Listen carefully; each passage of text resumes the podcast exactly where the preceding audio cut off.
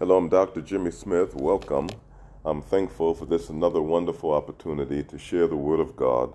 Today we're in the book of Philippians and chapter 2 as we consider verse 5. And let's begin. Let this mind be in you, which was also in Christ Jesus, who being in the form of God thought it not robbery to be equal with God but made himself of no reputation, and took upon him the form of a servant, and was made in the likeness of men. And being found in fashion as a man, he humbled himself, and became obedient unto death, even the death of the cross. Wherefore God also hath highly exalted him, and given him a name which is above every name, that at the name of Jesus, Every knee should bow of things in heaven and things in earth and things under the earth, and that every tongue should confess that Jesus Christ is Lord to the glory of God the Father. By the grace of God, let's talk about the mind of Christ as we think of this season, why Jesus Christ came incarnate. We see some things that speak to us. Also, it speaks to us concerning the mind that God wants to manifest and develop within our own heart and mind as we live for Him. Note this great text here in Philippians. Philippians, Paul, as he writes under the inspiration of God, we know that this is one of the prison epistles found within the New Testament, and he speaks concerning joy. And we wonder how could this man who is unjustly thrown into the dungeon, how could he have the audacity to speak concerning joy? And we know that it is because of his mindset. He placed his mind on above. He placed his mind on God. He placed his mind on the things of God. And we understand that in this world, as we seek to live for the Lord, uh, we're going to have opposition. We're going to have opposition because we choose not to follow along with carnality, uh, follow along with that which is unbiblical, ungodly, immoral, unrighteous, unethical, and you find yourself uh, in jail. You find yourself in the dungeon. You find yourself a foe instead of a friend. And so, but we have the invitation here in verse 5 let this mind be in you, which was also in Christ Jesus. Verse 6 Who being in the form of God thought it not robbery to be equal with God. Verse 6 speaks of his deity, that we believe in one God who eternally exists in three persons God the Father, God the Son, and God the Holy Spirit. And they are co equal and co eternal. Uh, that Jesus is God, that is validated, that is declared, that is demanded uh, throughout the uh, Bible, throughout the New Testament. We see his deity, that he's sovereign, that he's omnipotent, and it goes on. But note here in verse 7 as we see a description of the kind of mind that he had, the same mind that God wants you and I to have as we mature in the Lord, as we walk with God, not just attend church. Uh, but pick up the Bible with the intent, with the desire, with the passion, with the longing to walk in the footprints of Jesus, to follow the Master. We see some things. Note the text, there it is in verse 7 but made himself of no reputation, and took upon him the form of a servant, and was made in the likeness of men. God wants you and I to have a servant mentality, a servant attitude, a servant presence unto him and unto mankind, uh, seeking to be a blessing, to have a mind to serve. What a great text. Uh, uh, that's what it says, and that's why we're here. We're here to be a blessing. We're here to bring honor and glory to God. We're here to help somebody on this journey in Jesus' name. And so he goes further. Note there, verse 8 And being found in fashion as a man, he humbled himself and became obedient unto death, even the death of the cross. As we think about why he came, he came to serve, he came to die, he came to resurrect, he came to magnify and to glorify the Lord. But we see his mindset. We see his spirit. Verse 7 says he had a mind to serve. He took upon him the form of a servant. And then verse 8 says he had a mind of humility that is not about me, but unto thee, O God, be the glory. He came and he always done that which pleased the Father. He took himself out of it. Uh, it wasn't his own personal agenda. And so it is, beloved, if we're going to please the Lord, if we're going to serve well, first, may we embrace the fact that we are servants, that we are servants to the Most High God. May we know and understand that we do not have to serve, but we get to. And God gives us His Spirit, which is the wisdom, the guide, and the power. And God gives us His Word. His Word is what we share, not how I feel or what I think or in my opinion or if it were me. We exclusively serve and serve in the same manner that Jesus served. He pleased the Father. And if that is our heart, if that is our burden, if that is our desire, if that's what we crave to please the Father, it looks just like the Word of God from the standpoint of holiness, from the standpoint of righteousness, from the standpoint of exalting the Lord and humbling myself. By definition, the term humility or to humble means the emptying of self. Too many feel that it's about me. The Lord never asked me what I thought. He said, Follow me. He said, Walk with me. And the reality is, without the emptying of self, God says, I cannot and I will not use you. It also is interesting to note that God is not necessarily opposed to the promotion. God is opposed to pride, pride and arrogance. We see such passages in James as well as in First Peter. Uh, the Lord says, if you would humble yourself, note that He says, you do it. He says, you don't want me to work events in your life to bring you to a state of humility in light of who God is and what I am, may that by itself be enough for me to come to a place of recognition and recognizing that I need Him. That I need Him. And in Him I live and move and have my being. And so Jesus, He had a mind of humility. What a great, what a great text. But note further as we go further in verse 8 and being found in fashion as a man, He humbled Himself. And then it says, and became obedient. He followed the Lord. He listened to the Lord. And yet he himself is the Lord. Well, beloved, with great clarity, it should not be a question. When we look at the Bible and see what God has done, who am I to not follow God, to decide to not follow the Lord, but to follow my own mind, my own will, my own way. Help us, Lord, to say yes to Thee and to die to myself.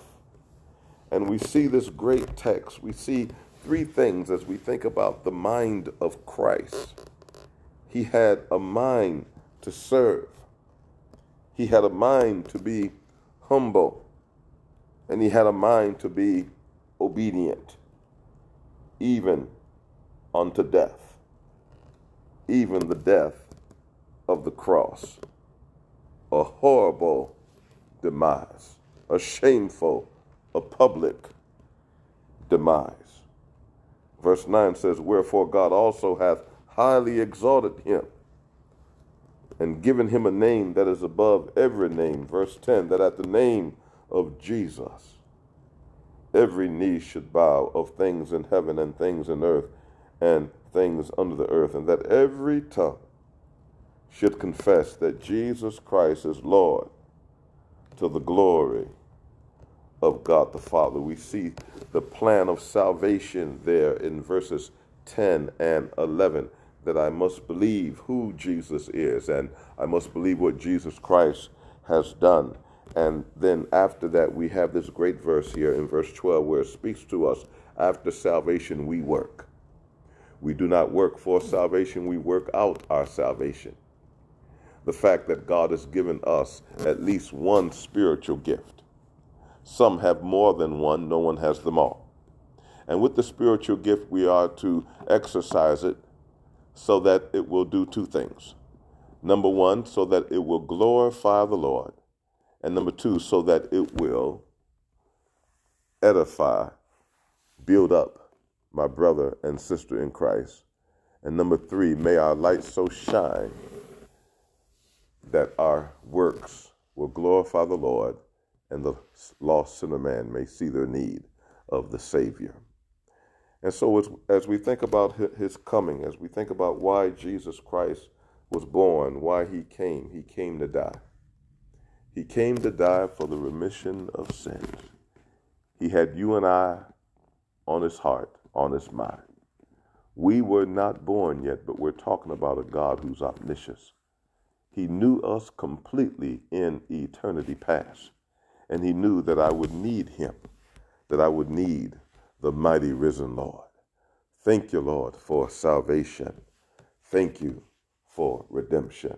And help me, Lord, to walk in the footprints of Jesus and be a blessing and serve and make a difference that will matter for eternity.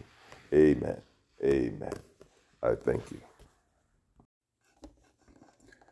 Hello, I'm Dr. Jimmy Smith. I'm thankful for this another wonderful opportunity to share the Word of God, to read the Bible, to explain the Bible.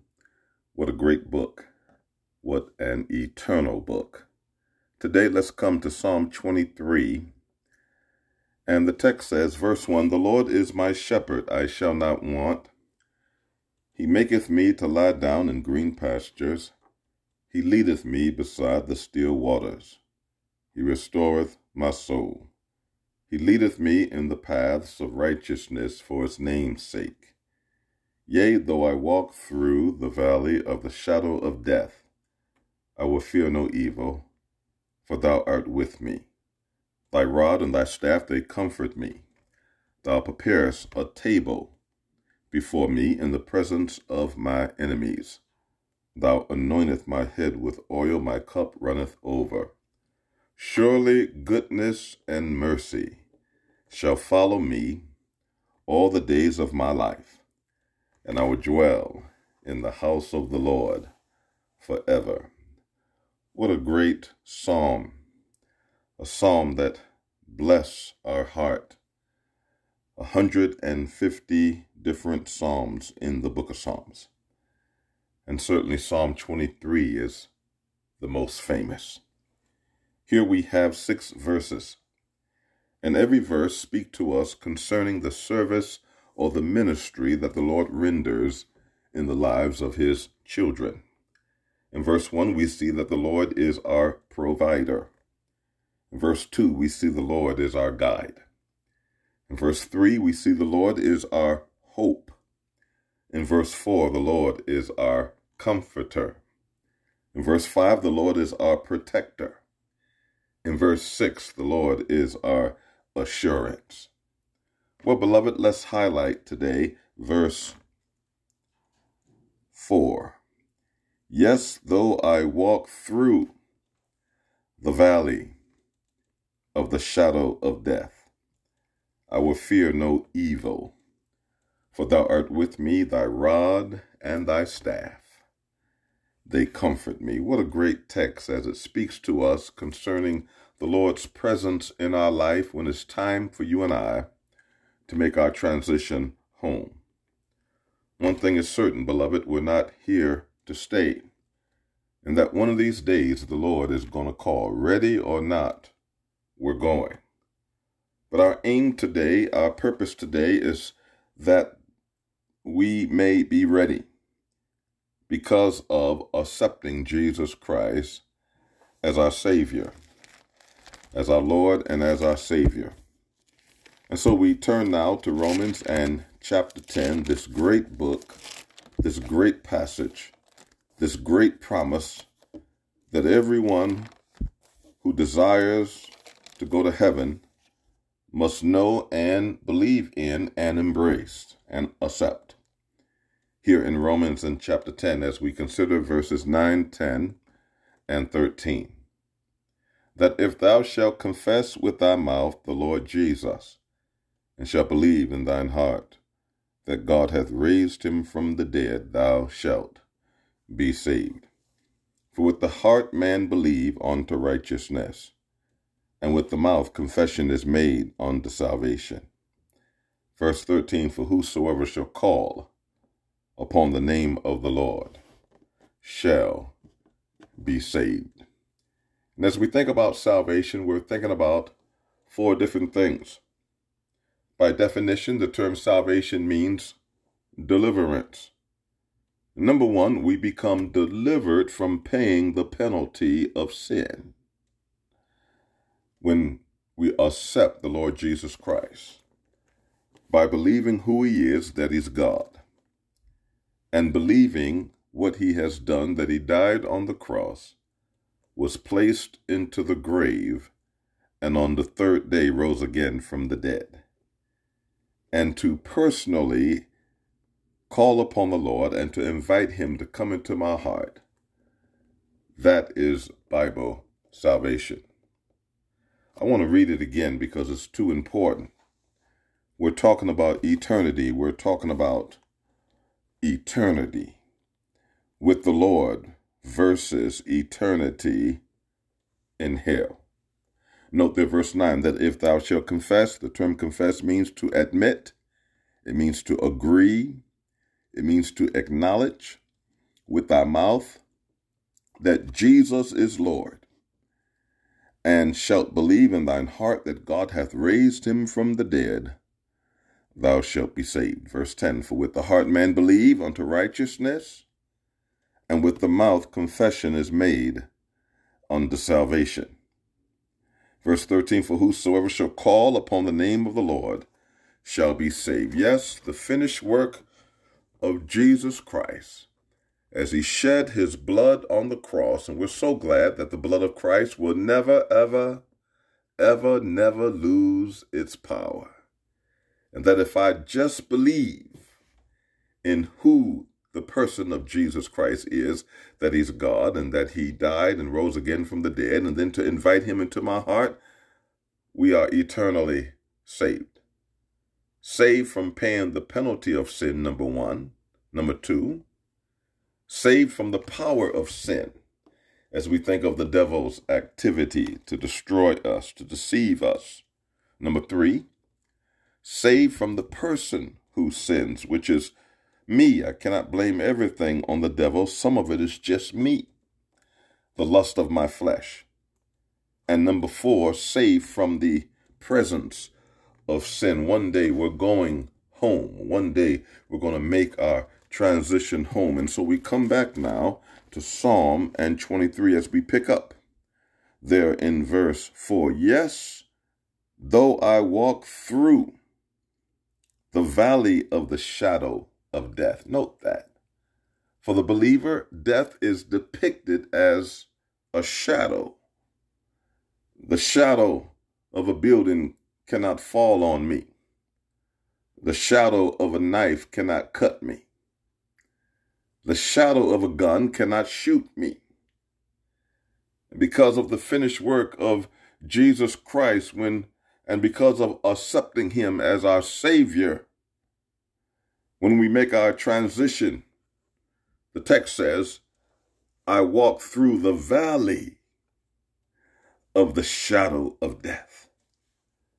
And I will fear no evil. Why? Because thou art with me. Even at death, even at the transition of going home, we're going home to be with the Lord. The Lord is there.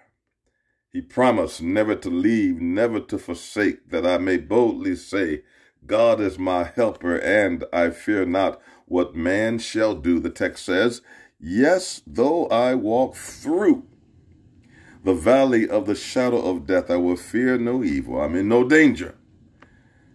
For thou art with me, thy rod and thy staff, they comfort me. Beloved, one of these days, and we know not when, all that we know that God is going to call. And we pray today that you have made your reservations. We pray today that you have made your selection. We pray today that you've made your choice, a choice that will matter even at the point, at the time, at the moment of death. To know Jesus Christ and to know him in the free pardon of my sin, to know him as my Savior, to know him as my Redeemer. All I have to do is believe who he is, that he's God, and believe what he has done, that he died and rose again, and then personally invite him for myself into my heart that I might be saved. That's the word of God. That's the will of God. Thank you, Lord, for your presence, and thank you for your promise. Thank you for salvation. Thank you for deliverance. Thank you for saving a wretch like me. For all have sinned and come short of the glory of God, and that the wages of sin is death, but the gift of God is eternal life through Jesus Christ, our Lord. Hallelujah.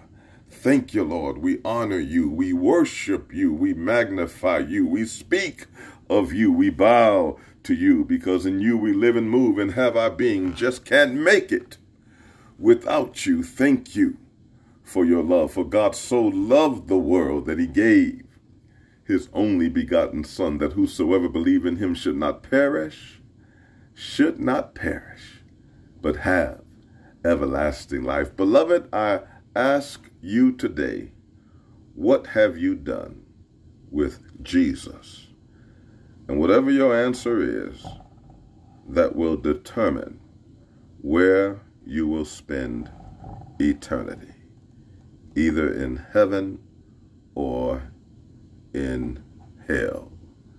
I urge you, I beg you, I urge you to come to Jesus while you have time, believing who he is, that he's God, believing what he has done, that he died on that old rugged cross, was placed into the grave and rose again on the third day, and to personally call upon him for myself and invite him to save my soul. Mother's salvation is good for mother.